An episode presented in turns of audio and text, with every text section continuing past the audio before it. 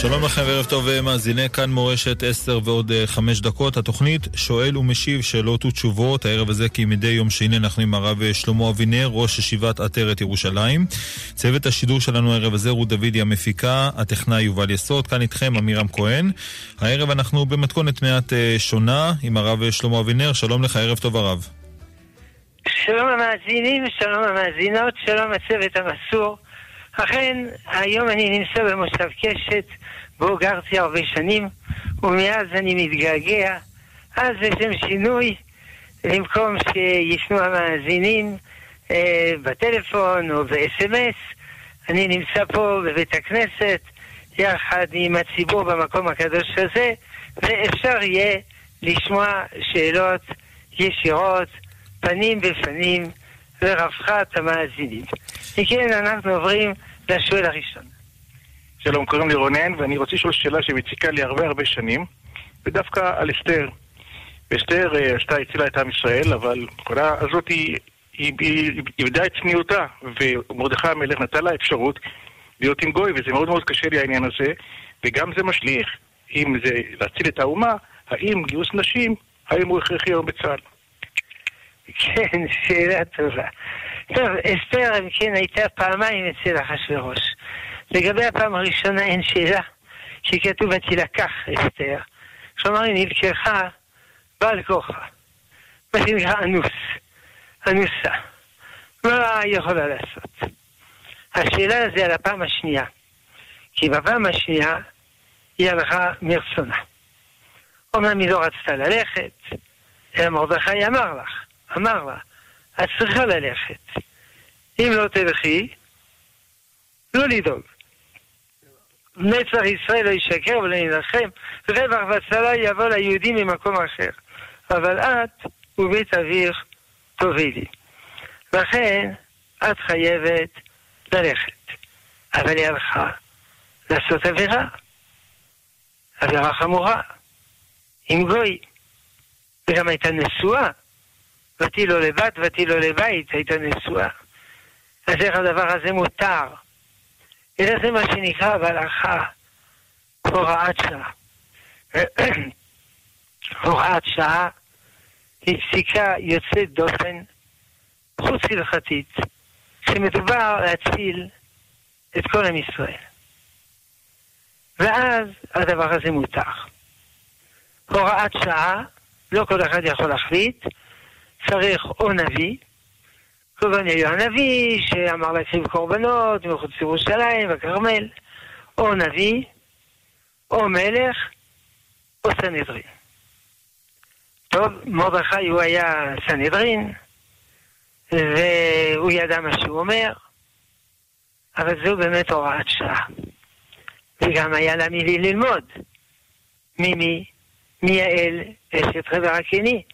זה מה שעשתה יעל. הציל את כל עם ישראל. זה נכון שהאויב הובס, אבל צריך להבין שסיסרא זה מין היטלר כזה. אם היא לא תחסל אותו, הוא יחזור עוד פעם. ולכן זה מה שנקרא הוראת שעה.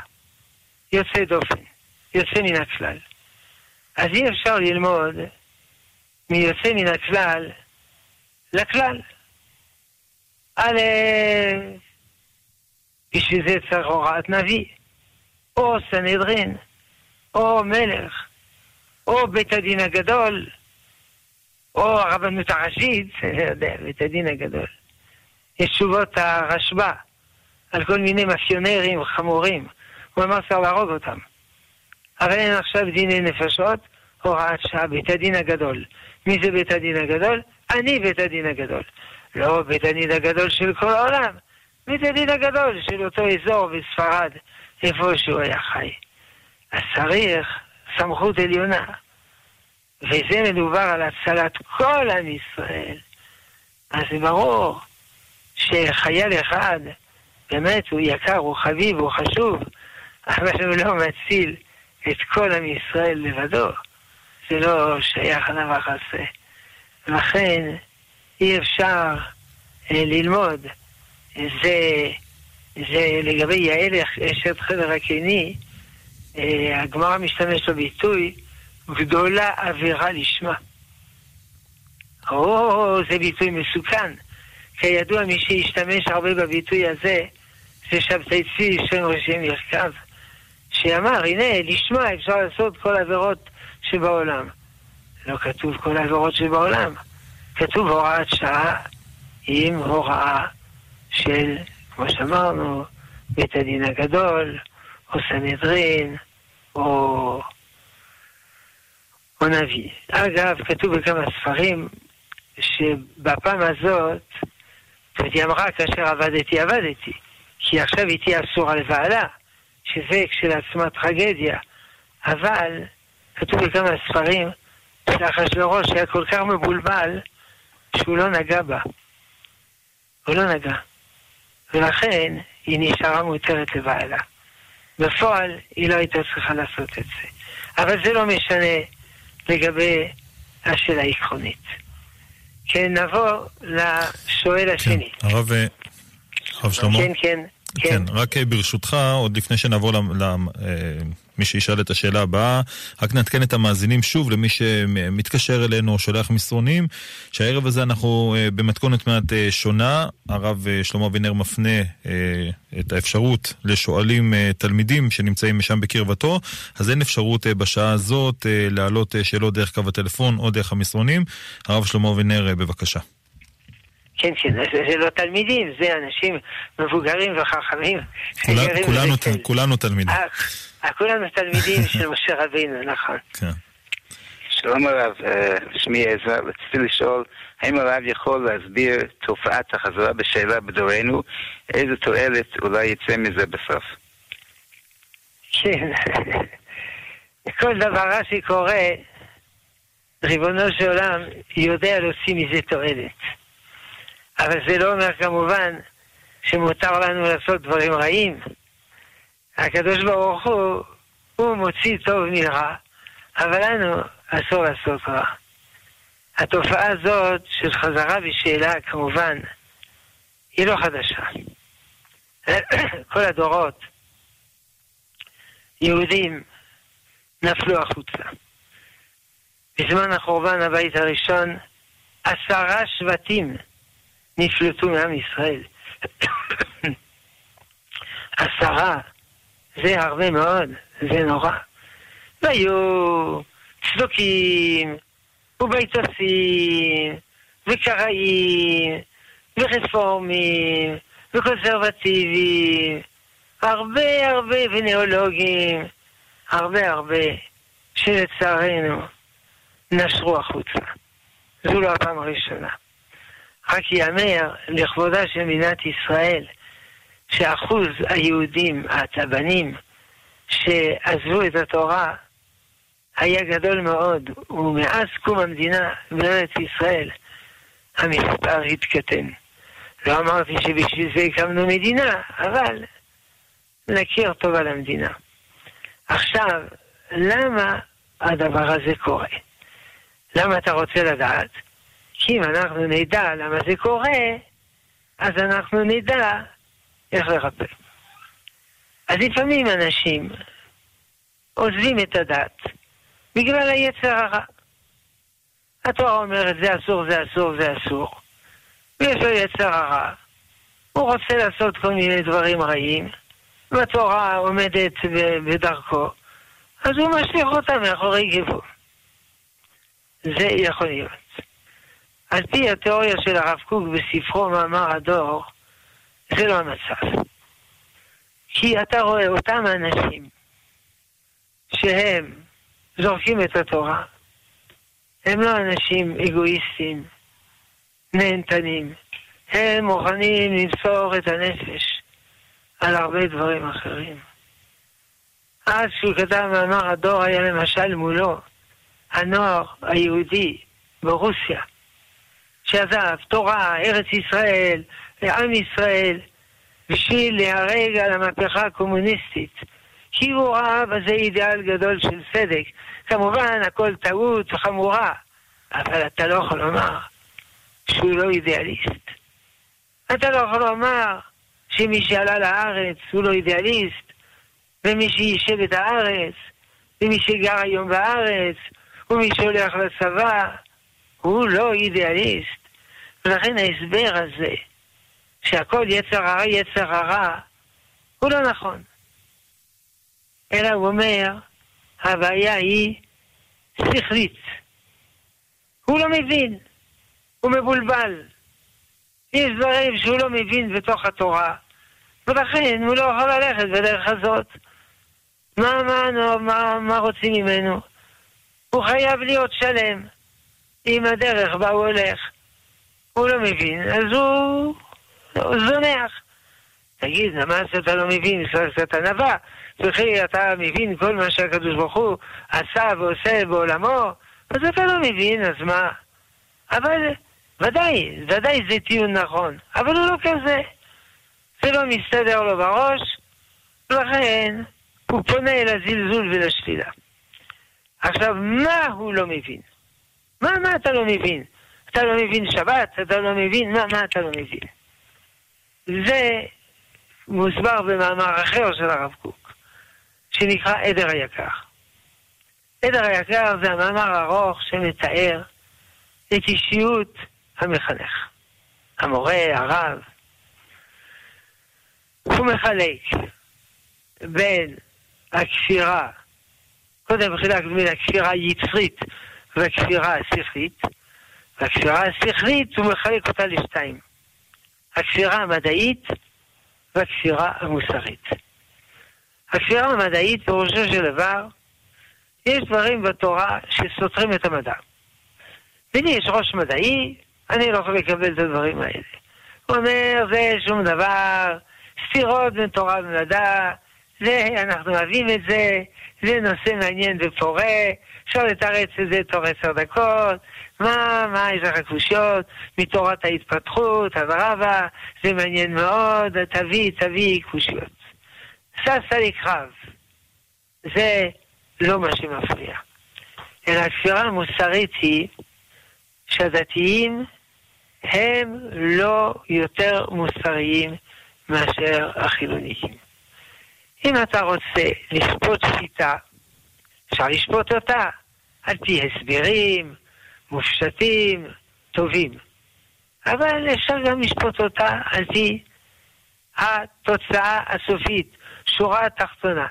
שורה תחתונה, אני לא רואה שהדתיים יותר מוסריים מהחילוניים. אני לא רואה שהתורה עוזרת לי להיות מוסרי. וזה מבלבל אותו לגמרי. יש פעם קראתי ספר על הסופר חיים כהן, שהיה דתי, זרק את הדת, ראיינו אותו, ספר שלם, נתנו לי את הפרק שהוא רויין על התקופה שהוא למד בישיבת מרכז הרב. איך היה במרכז הרב? נפלא. איך היה הרב קוק? נפלא. איך הרב יצודה קוק? נפלא. השיעורים נפלא. אם הכל היה נפלא, אז למה עזבת את הדת? אחר כך הלכתי לעבוד במשרד של עורך דין, שטיפל בציבור הדתי, וראיתי את הצד האחורי של המטבע. ואמרתי, אם זה זה, אני זורק את הכל. כמובן הוא לא צודק. מה אתה רוצה ממשה רבינו? מה אתה רוצה מאברהם אבינו? אבל אני מבין אותו. גם לי פעם אמרה עורכת דין, אתה יודע מה? מה? אני כבר לא יודעת מי דתי מי לא דתי. אנשים שמשקרים בעסקים, מרמים אותו אחוז דתיים חילוניים.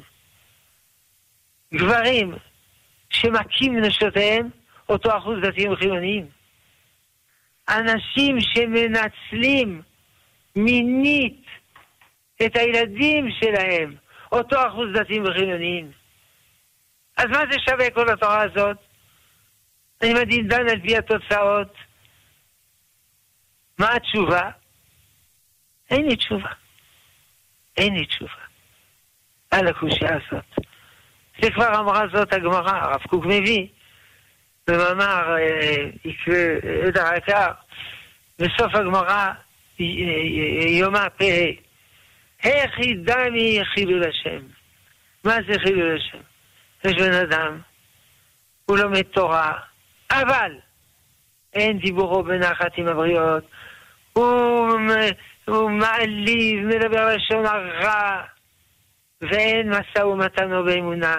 בעסקים הוא לא אמין, הוא רמאי. מה הבריות אומרות? אוי לו למי שלומד תורה, אוי לו לאביו שינדו תורה, אוי לו לרבו שינדו תורה. הוא זה שלמד תורה.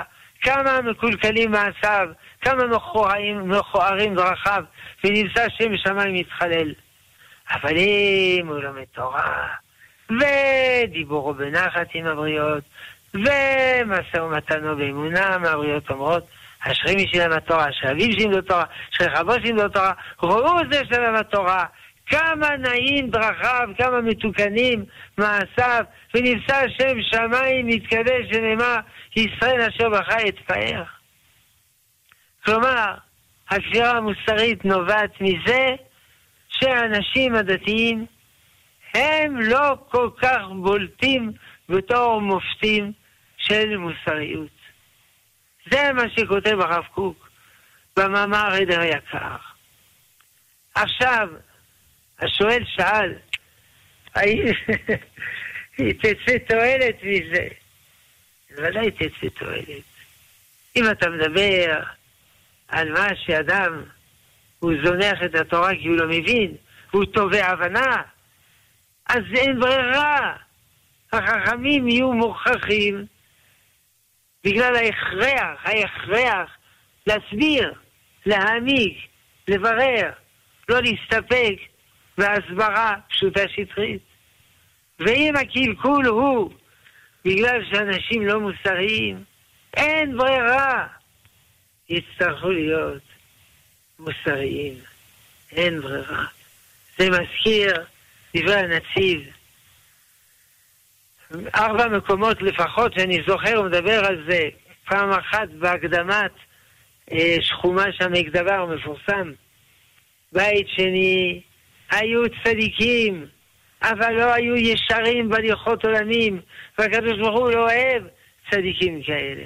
מקום שני, בשו"ת משיב דבר, א', מ', ד', שבבית שני, כל מי שלא היה בדיוק בדיוק כמותם בענייני עבודת השם, החליטו צדוקי והרגו אותו, והרבה שפיכות דמים.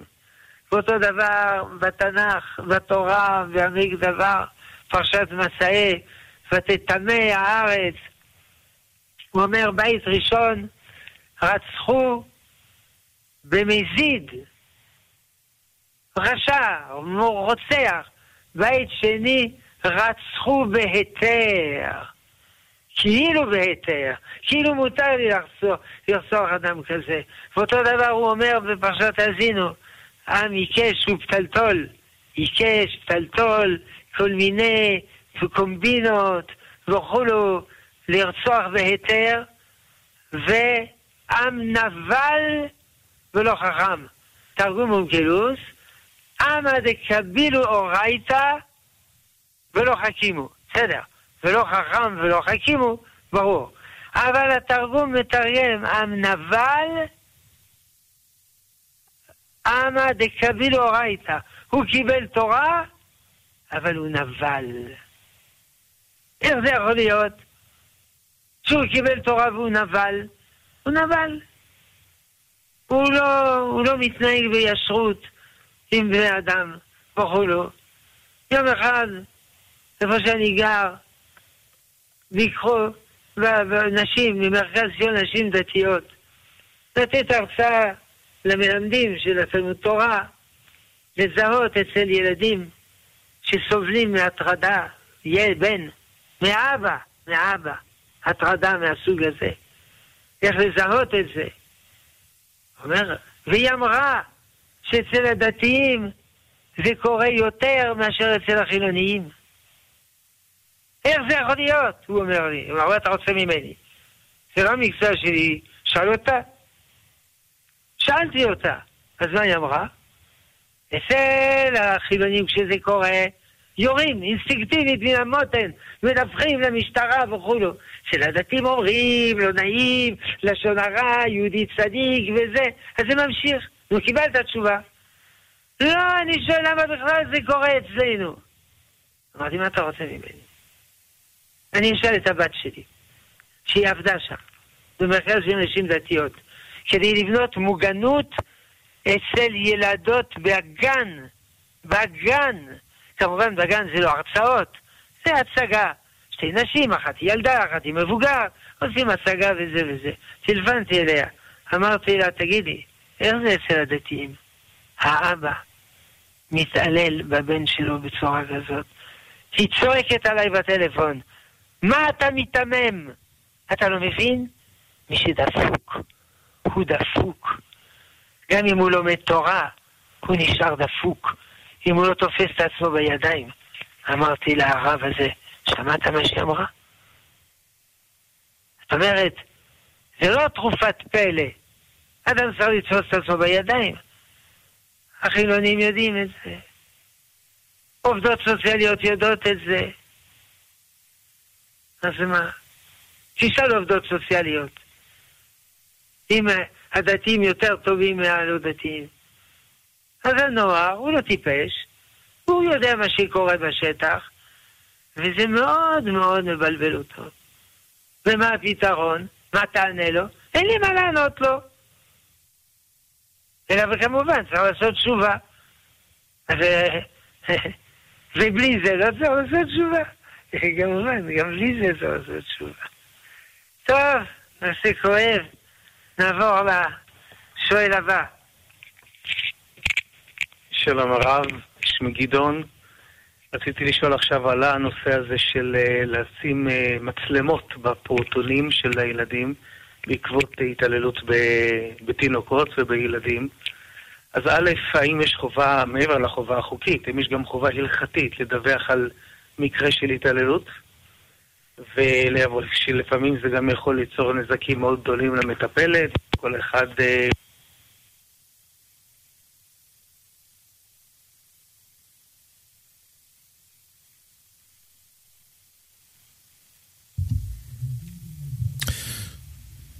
uh, הרב אה, שומע אותנו? טוב, אנחנו כנראה השיחה התנתקה, אנחנו ננסה מיד uh, לחדש את הקשר. אנחנו uh, כאמור רק נזכיר ונעדכן את המאזינים שאנחנו כאן בשידור חי בתוכנית שואל ומשיב שאלות ותשובות עם הרב שלמה אבינר, ראש ישיבת עטרת ירושלים. הערב, כמו שאמרנו ופתחנו, במתכונת מעט שונה, הרב נמצא בבית כנסת עם תלמידים, עם סביב. אנשים שנמצאים שם בסביבתו ושואלים אותו שאלות אה, שם במקום, אנחנו רוצים אה, לבדוק אם הרב אה, שומע אותנו כעת, הרב שלמה? כן, שמעתי אתכם. שמעתם כן. את השאלה של השואל ש... או... שאלנו, שמענו את רובה של השאלה, ואז זה נקטע, אז הרב בכבוד יכול לענות, כי כבר את רוב השאלה שמענו. כן, השואל אומר, האם זה לגיטימי לשים מצלמות בפעוטונים, וזה משרה אווירה של חוסר אמון, והאם בכלל מותר לדווח? לפעמים הדיווח... חובה לדווח, ולפעמים הדיווח הוא לא מדויק, וכן הלאה. טוב, לצערנו, זה באמת נורא ואיום, המצב הזה. אבל קודם כל ייאמר,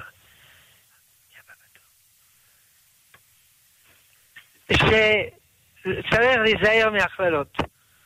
רוב המטפלות הן נשים טובות וצדיקות, ומסורות וכולו וכולו. זה לא אומר שלפעמים הן לא מתעצבנות. כולנו מתעצבנים מדי פעם, וזה לא... אי אפשר לדון אדם על פי יוצא דופן וכולו. אחר כך מתקנים, מבקשים סליחה, אנחנו רק בני אדם. אבל אנחנו מבינים את החרדה של ההורים. מטפלת, וגם גננת, וגם מורה כיתה א', ב', ג', התכונה העיקרית שצריכה לאפיין אותה זה אימהיות. כי המטפלת הכי טובה שבעולם זאת האימא. האימא שלא למדה קורסים על חינוך וכולו וכולו, אבל היא אימהית, היא שווה הכי הרבה. אבל מה נעשה? יש אימא שצריכה לעבוד, וצריך למסור את הילדים לשמירה, ויש גם אמא, הראש מתפוצץ לה, היא מכל היום עם הילדים, צריך למסור אותם לפעוטון. אז צריך לוודא שהאישה שעובדת שם היא באמת מסורה ואימהית ואוהבת, צריך להבין מה החרדה הנוראה של תינוק, של ילד, כאשר הוא נמצא בעולם עוין כזה. זה כאילו היו לוקחים אותי או אותך וזורקים אותך באמצע הג'ונגל, ויש שם אריות ונמרים, והם נושכים אותך ומכים אותך, והיית נתקף בפחד אימין, והאישיות שלך הייתה מתמוטטת. צריך להבין, התינוק הקטן הוא אין אונים. יום אחד עשו כנס אה, פרופסורים לחינוך, איזה שבת, וויקנד בארצות הברית, אה, ואיזה בית, כשהם הגיעו, הם נדהמו. השולחנות היו בגובה שני מטר, הכיסאות מטר וחצי. הם אכלו בקערות, יחד עם הצקות. הבנתם? זה מה שאת... זה העולם שהילד הקטן רואה. פעם אמרתי לאמא שלי ז"ל, אני זוכר במטבח היה כיסא יותר גבוה ממני. אבל לא נכון, נכון, כן, אני עברתי תחתיו. לא נכון, זה יש רב-רב. בסדר, אבל הייתי קטן. לכן התינוק, הילד הקטן, הוא חייב להיות מוגן, מאה אחוז.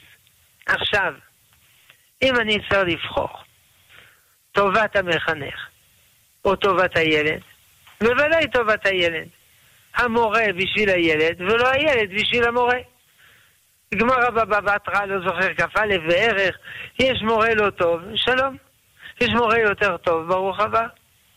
רמב"ם, אם ילכות תלמוד תורה, יש מורה, יש לו תלמוד תורה, בא מורה אחר, מותר לו לפתוח תלמוד תורה מתחרה ממול, כי השם חפץ למען שיזכור יגדיל תורה וידיר.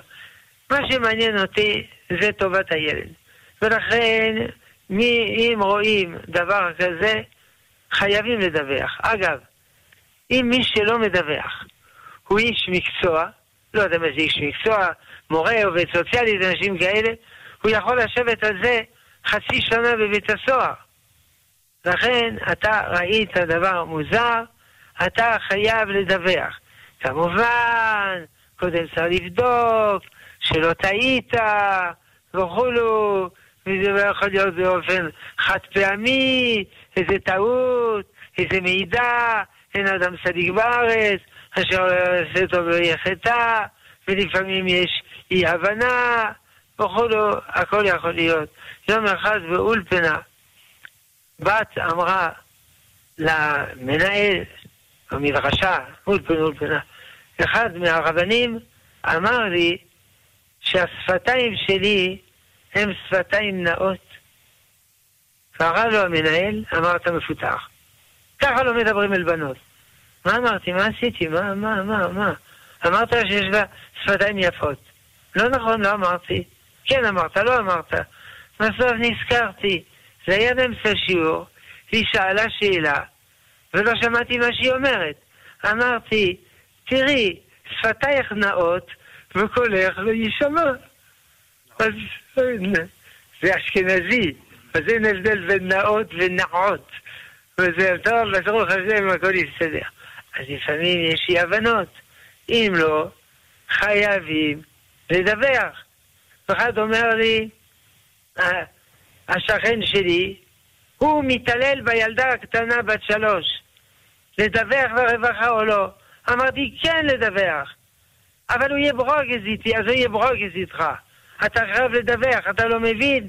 מה, אני לא מבין, אני עובד סוציאלי. אתה עובד סוציאלי ואתה שואל אותי? תדווח. אבל זה אלה ביוקר, אמרתי, לא אכפת לי. הוא דיווח, כל היישוב היה נגדו. כל היישוב שנא אותו. אמרתי לו, אשריך. אחרי כמה שנים הוא פגש אותי, אומר, אתה זוכר מה עשית לי? כן. כל היישוב שנא אותי, כן. הוא אמר לי, תודה רבה שגרמת לי לזה. אז הילד הוא אנונים, אז חייבים להציל אותו. גם מן ההורים שמכים אותו, שמתעללים, או המורה, או כל האדם מהסוג הזה, חייבים להציל אותו. מצווה גדולה. זה לא, זה לא שזה מותר, אלא זה חובה. אבל כמו כל דבר, צריך לבדוק היטב. אולי אתה טועה, אולי תשאל אותה, מה קרה, אולי יש הסבר, אבל אם לא, בוודאי שחייבים. לא תעמוד על דם רעך. לא תעמוד על דם רעך, אומר הרמב"ם, זה לא רק אם רוצים להרוג בן אדם, אלא גם אם רוצים לחמוס ממנו את כספו.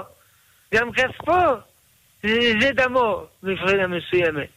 ו, ו, אז יש מצווה בתורה להעיד, ולא יעיד ונשא עוונו, והרמב"ם אומר, נוסף לכך שהוא עובר על לא יעיד, הוא גם עובר על לא תעמוד על דם רעך.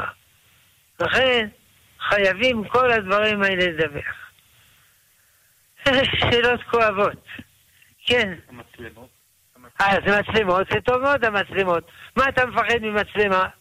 אם אתה בחור טוב, אדרבה. תראו איך, אם את בחורה טובה, אדרבה. שיצלמו אותך כל היום, ויעבירו את המצלמה, ויסתכלו, ויחייכו, ויקנו לך זר פרחים בסוף השנה. מה, מה יש לך לפחד מהמצלמה, אם את לא עושה שום דבר רע? שישימו מצלמות, שישימו מיקרופונים, שהשב"כ ישים מיקרופונים בכל מקום. בבקשה, ככה ישמעו שיעור. אתם שומעים את השיעור, שב"כ? כן, טוב, הם שומעים. כן, בבקשה, לשואל הבא. שלום, שלום הרב, שמי ברוך. ידועה שיטת הרב השוללת עלייה על הר הבית. האם לנוכח ההשתלטות וההשתוללות המוסלמית על ההר, אין מקום לשקול פסיקה זו מחדש בדין כיבוש? כן, זו שאלה טובה. אה, כיבוש. כלומר, הר הבית, יש לו ערך של קדושה, והר הבית זה הר של בית המקדש, אבל יש גם עניין של כיבוש, וערבים משתוללים שם, אז אולי אנחנו צריכים להיות שם כדי להציל מההשתוללות של הערבים. אז קודם כל, זה לא נכון שהערבים משתוללים שם. זה לא נכון. הם משתוללים בכל מקום. על פני כדור הארץ, וגם בארץ ישראל. מה נעשה? כמובן לא כל הערבים משתוללים, גם זה לא צריך הכללות, יש הרבה אנשים ערבים שהם אנשים טובים ויקרים וכולו וכולו וצריך לכבד אותם.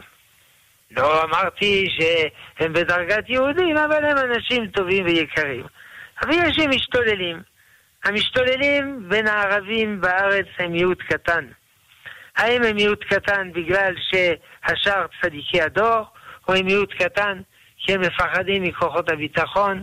תשובה, בגלל הסיבה השנייה. אבל זה נדיר מאוד. עכשיו צריך לדעת. המקום, המקום הכי שמור מפני ערבים בכל ארץ ישראל זה העיר העתיקה, והכי שמור בכל העיר העתיקה זה הר הבית. מסיבות פוליטיות ותיירותיות. רוצים שבו תיירים וכו'. יש בעיר העתיקה 400 מצלמות, פלוס משטרה, פלוס משמר הגבול, פלוס שב"כ, פלוס מוסד, פלוס שוטרים ואזרחי, פלוס פלוס פלוס, פלוס מוסתר ערבים. גם על הר הבית יש מלא מצלמות. אבל קודם היה ויכוח, כן מצלמות, לא מצלמות. זה מצלמות בכניסה, אבל בתוך הר הבית מוכמנות המון מצלמות.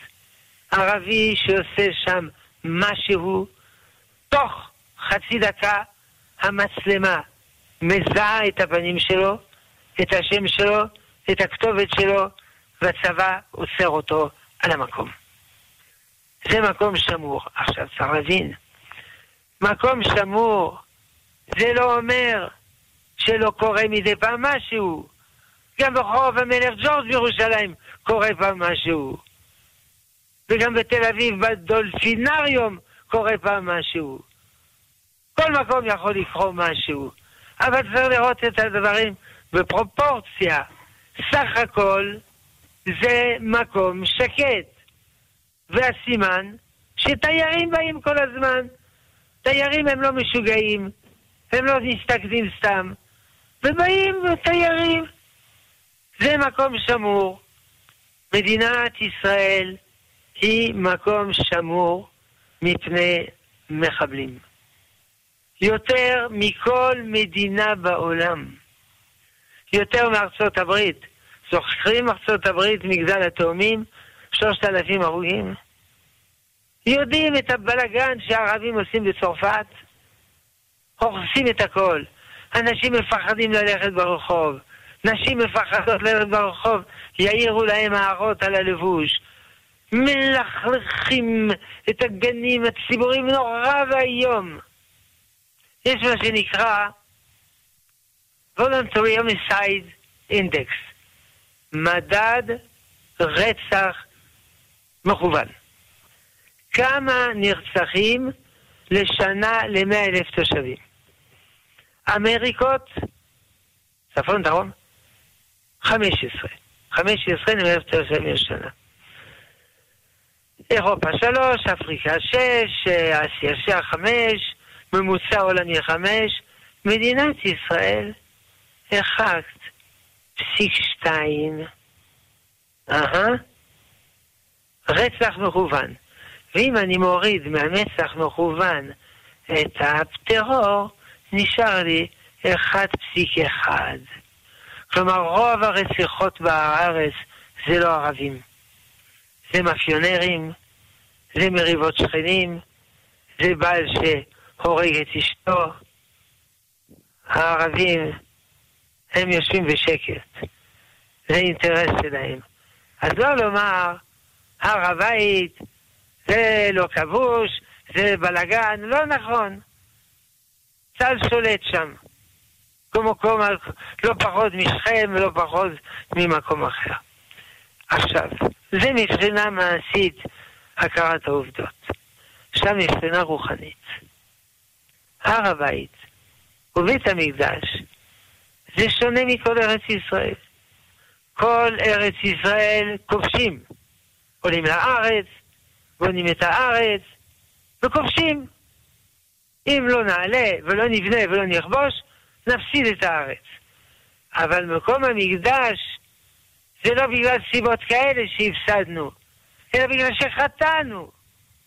אם אנחנו רוצים, ואנחנו רוצים שבנה בית המקדש, צריך להפסיק לחטוא, לעשות עבירות באומה וכולו. במיוחד שנאת חינם. לכן, זה מה שיבנה את המקום. השראת השכינה זה שונה מכל ארץ ישראל. אומר, אמר הרב קוק בוועדה בפני הבריטים. זה מזכיר לי דברי רבי מאיר שמחה מדווינסק בספרו אה, משך חוכמה. דוד רצה לבנות בית המקדש. השם אמר לו, אתה תבנה בית לשמי? קושייה. מה, דוד לא יבנה בית לשמו של הקדוש ברוך הוא? הוא יבנה בית בשביל, לכבודו? זה לא יכול להיות. לא, אומר מעל משך חוכמה, אבל אנשים יגידו, אתם יודעים למה דוד בנה את בית המקדש? כדי לחדש, לחזק את המלוכה. הוא בנה בית המקדש למטרה לאומית, לא מתוך דבקות אלוקית. זה מה שאנשים יגידו. אתה לא יכול, יגידו שלא בנית לשמי. המלך שלמה, הכל חזק, הכל מבוסס, יהיה ברור לכל שזה לשמי. אז לכן, באופן כללי, אדם עושה מצווה לא לשמה, זה גם מצווה. אני נותן צדקה כדי לקבל שלט, זה בסדר. אני נותן שיעור כדי לקבל כסף, זה בסדר. אני עושה מצווה כדי שכולם יראו, זה בסדר.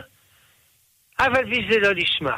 אבל ענייני בית המקדש, זה חייב להיות לשמה, כי זה עבודת השם הכי עליונה.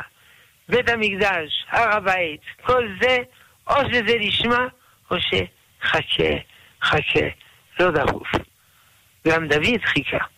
נתן הנביא אמר לו, לא. ועד דוד לא ידעו אפילו איפה זה. לא, לא דחוף. יש לנו עוד הרבה דברים מה לעשות. צריך להרבות תורה, ומצוות, ויראת שמיים, ואהבה, בין אדם לחברו, בין איש לאשתו. עוד הרבה עבודה.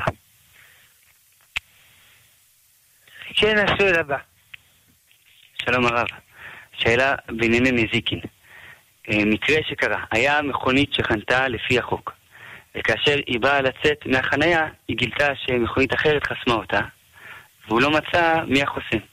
האם מותר לו לצאת מהחניה, ועקב כך המכונית שחנתה אחר כך תיפגע? כן, האם מותר לאדם לגרום נזק לחברו כדי להציל את עצמו? בבא קמא דף סמך אין אדם מציל את עצמו בממונו של חברו. אמנם הוא אשם, הבן אדם הזה, אבל זה לא מתיר להזיק לו כדי להציל את עצמו. מה נעשה? אין אדם מציל את עצמו בממונו של חברו, אפילו להציל את החיים שלי. כגון לגנוב ממך כסף, לקנות תרופות. מה שנקרא הדילמה של היינץ. אשתו של היינץ, זה דילמה דמיונית, יש לה מחלה, זה עולה הרבה כסף לקנות תרופה, הוא לא מוכן לתת באשראי, האם מותר לי לגנוב מבית המרקחת כדי להציל, כן או לא. אה, הגמרא אומרת לא, תוספות אומרים אם תחזיר אפשר, רש"י אומר גם אם תחזירי אפשר, אתה לא יכול. אני אשבור לו את האוטו, ואני אשלם, כי אני ממהר. לפי רש"י גם זה בלתי אפשרי. אף על פי שהוא אשם. אבל זה לא מרשה לי לשבור. יוצא שאני בבוס, אבל אני יכול לפנות למשטרה. יביאו גרר, יוציא אותו משם. נו, מה נעשה? זה... אני אשבור לו את האוטו, אחר כך הוא ישבור לי את השיניים, וזה לא מה שנקרא הפתגם הידוע, אלימות גוררת אלימות. טוב, מה נעשה? כן, השואל הבא. ערב טוב. היום בית המשפט העליון פסק שאסור יותר לקיים במדינת ישראל אירועים בהפרדה. היה איזה אירוע בעפולה, שפסקו שאסור אה, לקיים אותו כי הוא אה, אירוע אפילו למגזר החרדי שהוא יתקיים בהפרדה. מה הרב חושב היחס לבית המשפט העליון בעקבות זה וגם לאן זה? תראה, קודם כל, אתה רואה פה, אנחנו יושבים בבית הכנסת, בהפרדה, נכון? יושבים בהפרדה, יש פה בית כנסת, יש מחיצה באמצע, יש פה גברים ויש פה נשים, ואף אחד לא רואה אחד את השני, וכו' וכו'. אם כן, אתה רואה פה, יש לנו בעיה עם הבג"ץ. טוב, הבג"ץ הוא נחמד מאוד, אבל הוא לא יכול ללכת נגד הלכה. הלכה אומרת שצריך הפרדה. בבית המקדש, ידוע, הסוג, זוסטרה, קומות, ואפילו בגמרא סוכה נ"ב, נ"ג, בהספד לעתיד לבוא, הספד על היצר הרע, משפחות לחוד, אנשים לחוד, נשים לחוד. צריך לעשות הפרדה. ולכן הדברים האלה של הבג"ץ הם בטלים ומבוטלים. אם אדם, הוא רוצה לעשות אירוע מעורב, אנחנו לא אומרים לו שום דבר. אבל אם אדם רוצה לעשות אירוע נפרד, מישהו מכריח אותך ללכת לשם? מה אתה מפריע לו? מה זה פה? איפה, איפה החופש? איפה החירות? זה מוזר מאוד, הדבר הזה. זה, זה מין עולם הפוך. כרגע אנחנו אומרים, מי שעושה עבירה, אל, אל תפריע לו, אל תתערב לחיים הפרטיים שלו. אבל מי שלא רוצה לעשות עבירה, לא נותנים לו, זה מין עולם הפוך. זה מזכיר שערוריה שהייתה בצרפת לפני כמה שנים. המציאו בגד ים לנשים, הנקרא בארץ בגד ים צנוע, ובלועזית בורקיני. זה בגד ים שמכסה את כל הגוף מכף רגל ועד ראש. זה מעצבת אה, לבנונית, אוסטרלית וזה. נשים באו לחוף הים בדרום צרפת עם הבגד הזה, אסרו עליהם להיכנס. זה לא. מה זה לא? זה, זה פגיעה בחילוניות. זה מטורפים לגמרי. אז היו כל דעת הקהל סערה, ובסוף נפסק שזה בסדר. למה נזכרתי? כי גם עיתונאית אחת התקשרה אליי לפני כמה ימים, אמרה שבגן מים, פארק מים, אישה נכנסה עם בורקיני, ולא נתנו לה להיכנס למתקן המים, כי הייתה לבושה עם בגד ים צנוע. נפלו על כל הראש האנשים, אז אתה צריך להחליט. יש חופש להיות לא צנוע, ואין חופש להיות צנוע, וזה טירוף. נפלו על הראש. אבל לא לדאוג. הכל יסתדר, הכל יטופל, והגיעו לאבסורדים. מפחדים. מפחדים ממשה רבינו, מפחדים מהתורה ומהקדושה, אז נלחצים בדברים האלה. בוודאי שזה בטל ומבוטל. לכן זה בסדר, נמשיך פה הערב, פה גברים, פה נשים, אין צורך להתערבב, ואם יבוא הבג"ץ ויעצור אתכם, יכניס אתכם לבית הסוהר, לא נורא. אתם יודעים למה? כי בית סוהר הוא נפרד. אתם רואים? לפחות הפושעים הם פושעים, אבל על זה הם שומרים. לימוד זכות על עם ישראל. כן. ערב טוב הרב, מדבר אחיקם. אחת מבעיות הדור שלנו זה הרווקות המאוחרת. לצערנו, עם כל הארגונים למיניהם וכל מיני עמותות, אנחנו לא מוצאים פתרון לבעיה הזו. מה דעת הרב בנושא? כן, הדבר הזה נכון. יש בארץ 600 אלף רווקים ורווקות. אה, וגם במדינות אחרות. המדינות האחרות, נעזוב אותן כרגע. הסיבה של כל זה, זה מחלת האני. האדם יותר מדי מרוכז על עצמו. כל היום אומר אני, ואני מחפש את האני שלי, ואני צריך אה, להבין את עצמי, ולקבל את עצמי כמו שאני, ולהגשים את האני, אני די, די, די. אל תגיד כל כך הרבה פעמים אני. בוודאי שגם אני בן אדם ואני צריך לדאוג לעצמי, אבל גם לאחרים. אם אדם מרוכז אל על האני, אי אפשר להתחתן. אני מקווה שהוא יתחתן. כי אם הוא יתחתן, הוא יתגרש. בארץ, שליש גירושים. למה? כי אדם אומר, אני. יש ארצות, שני שליש גירושים. וגם בארץ, אלה שלא מתגרשים, 85% גירושים רגשיים, אמוציונליים. לא מתגרשים, אבל כל אחד לעצמו. למה? כי הוא אומר אני.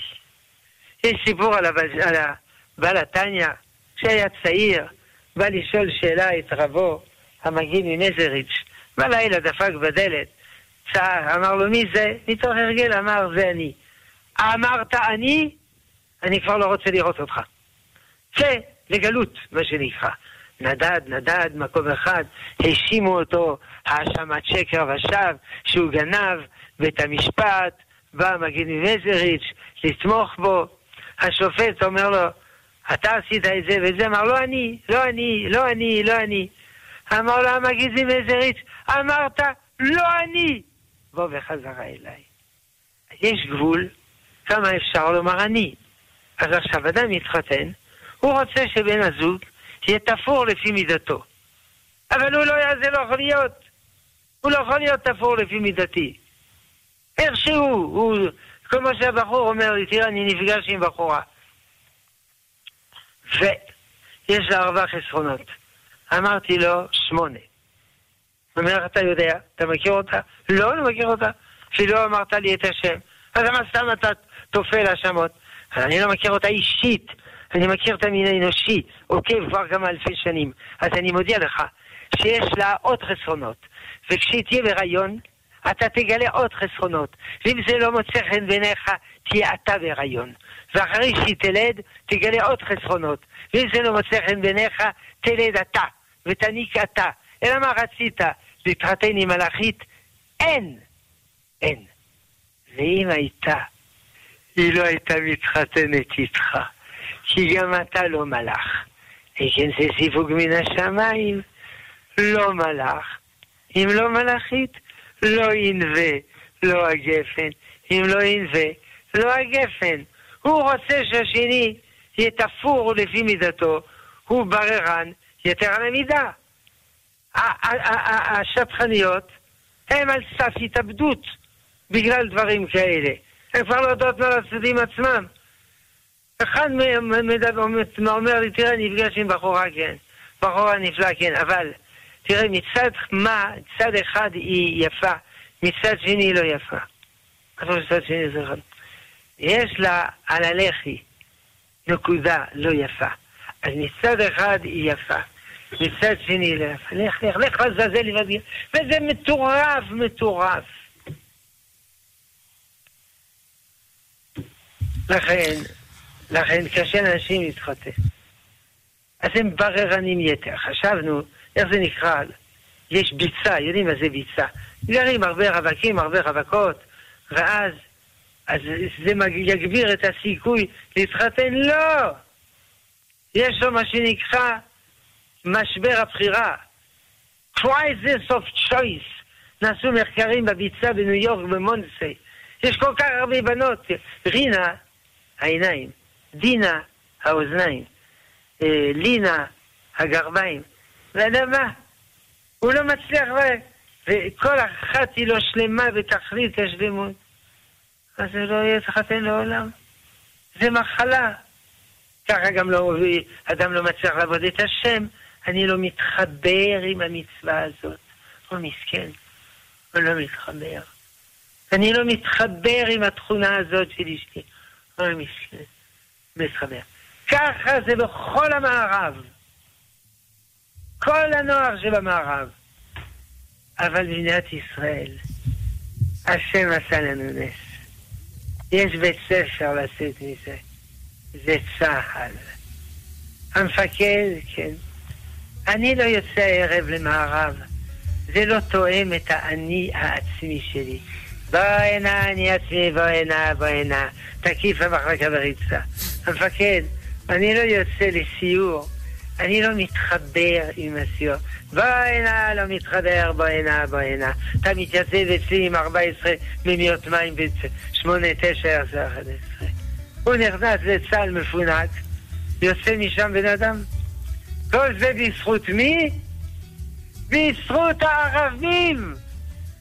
ברוך אתה השם המעריב ערבים! כל זה בזכות הערבים. הרב שלמה, כן, כן, אנחנו, האות שלנו כבר אה, דוחק בנו לסיים את אה, השעה הזאת. אנחנו מודים לך על השעה המרתקת הזאת. הרב שלמה אביני, ראש ישיבת עטרת ירושלים, תודה לך. שלום המאזינים, שלום המאזינות, תודה רבה לכל החברים היקרים של קשת אשר בגולם. תיבנה ותיכונן עוד יותר ועוד יותר. שלום. כן, אנחנו מודים אה, לרב, מודים גם לצוות שלנו כאן אה, באולפן, אה, לרות דוד, המפיקה, אלנה עידונוב הייתה הטכנאית, אני עמירם כהן הייתי כאן איתכם. אחרי חדשות השעה 11, שיעור השבועי של הרב בניהו שמואלי, שיעור הכנה לט"ו באב. בחצות ז'וז' אבוטבול שיחות עם מאזינים ואורחים באולפן, בית מדרש משודר החל מהשעה 2. מחר בלי נדר שאלות ותשובות עם הרב שמואל בורנשטיין, שאלות ותשובות בנושא הכשרות. וביום רביעי שאלות ותשובות בנושא ההלכה עם הרב עובדיה יוסף. זהו, אנחנו מסיימים את השעה שלנו. תודה על ההאזנה, נשתמע.